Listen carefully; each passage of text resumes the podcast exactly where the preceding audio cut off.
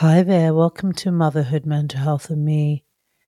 I'm your host, Janetta Binion, and today, gosh, I want to talk about um, the death of Twitch, who is a DJ that was on the Ellen show.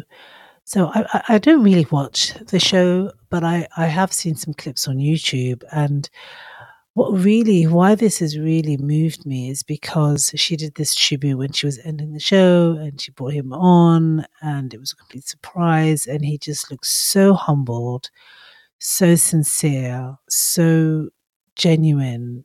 And i was absolutely shocked to find out yesterday that this man had died and he was 40 and and I all I knew at the time was that there'd been a gunshot wound and he was by himself. And I just then the news came out that he had killed himself. He'd committed suicide, and it's just insane because he's got you know you look at him and he's got a lovely wife and three beautiful children and he had this great career on Ellen and yet he was must have been going through something personally with his mental health to go and get a gun and end his life.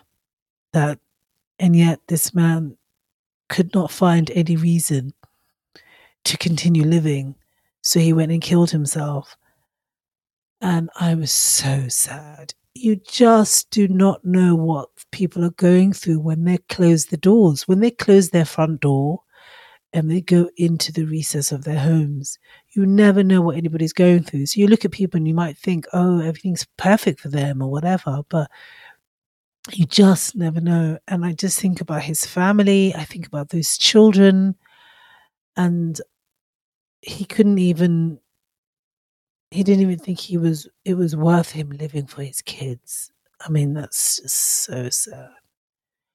So this is um I want to talk about mental health. I want to talk about suicide, and and really, I I want to talk about today. Oh, this is an opportunity for reflection about being in the moment, being fully present in our today, because we don't know about tomorrow, and also holding on to our loved ones and trying to open lines of communication to be able to talk and reach those that we care about because maybe some people may not be able to have the capacity to open up and talk about their fears or their dark places or the dark place that they exist in, their in their minds.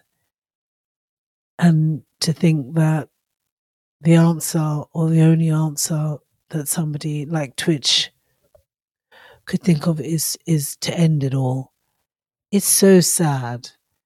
So you know, I, I've been listening to a lot of podcasts, and there's this. um I guess there's this running thing that's sort of coming or comes into my, um, comes into my like my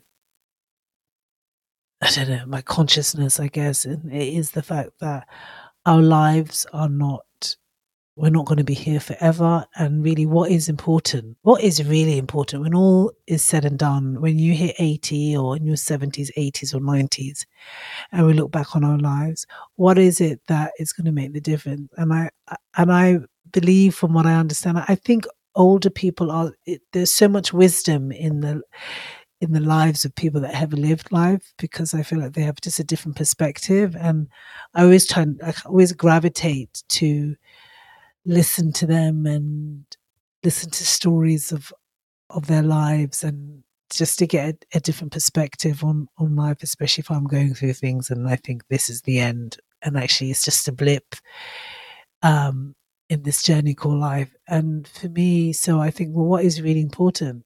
And i've come to understand that what is really important is relationships family love.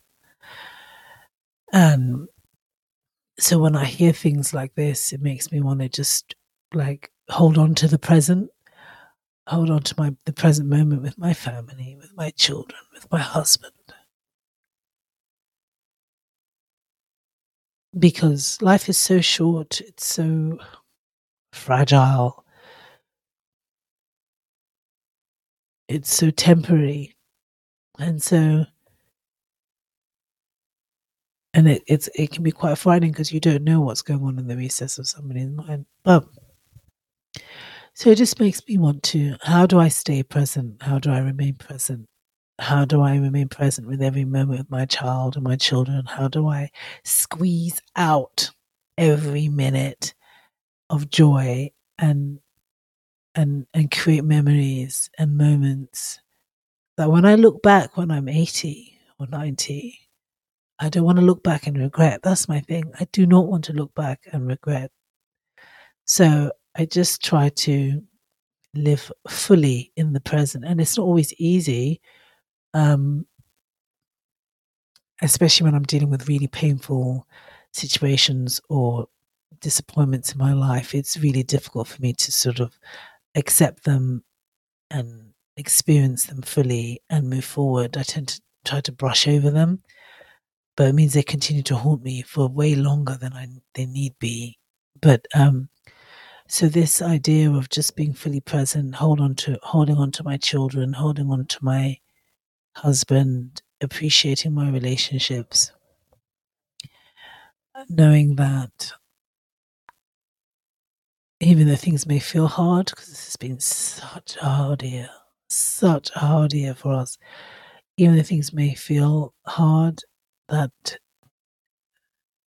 you know, I'm grateful for what I do have and um, and because I'm grateful for what I do have, I want to stay present. I want to be working on my relationships. I want to get through the sticky, difficult times as smoothly as possible and not dwell on those times.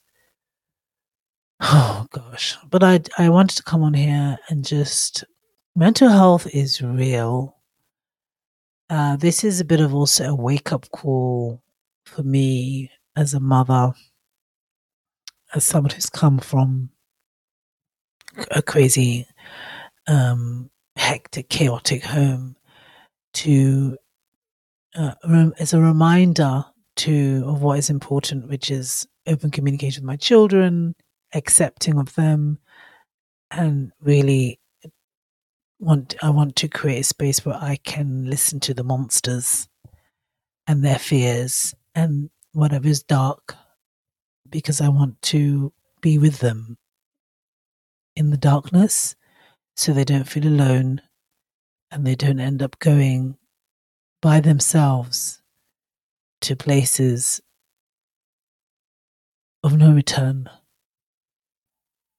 I'm sorry, I feel so sad. I'm just, I feel so sad by this news. He was so, he, it, it just doesn't make sense, does it?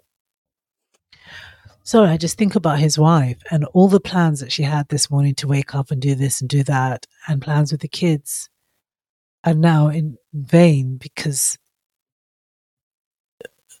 her husband is dead and she's now has to deal with all of that and the run up to Christmas.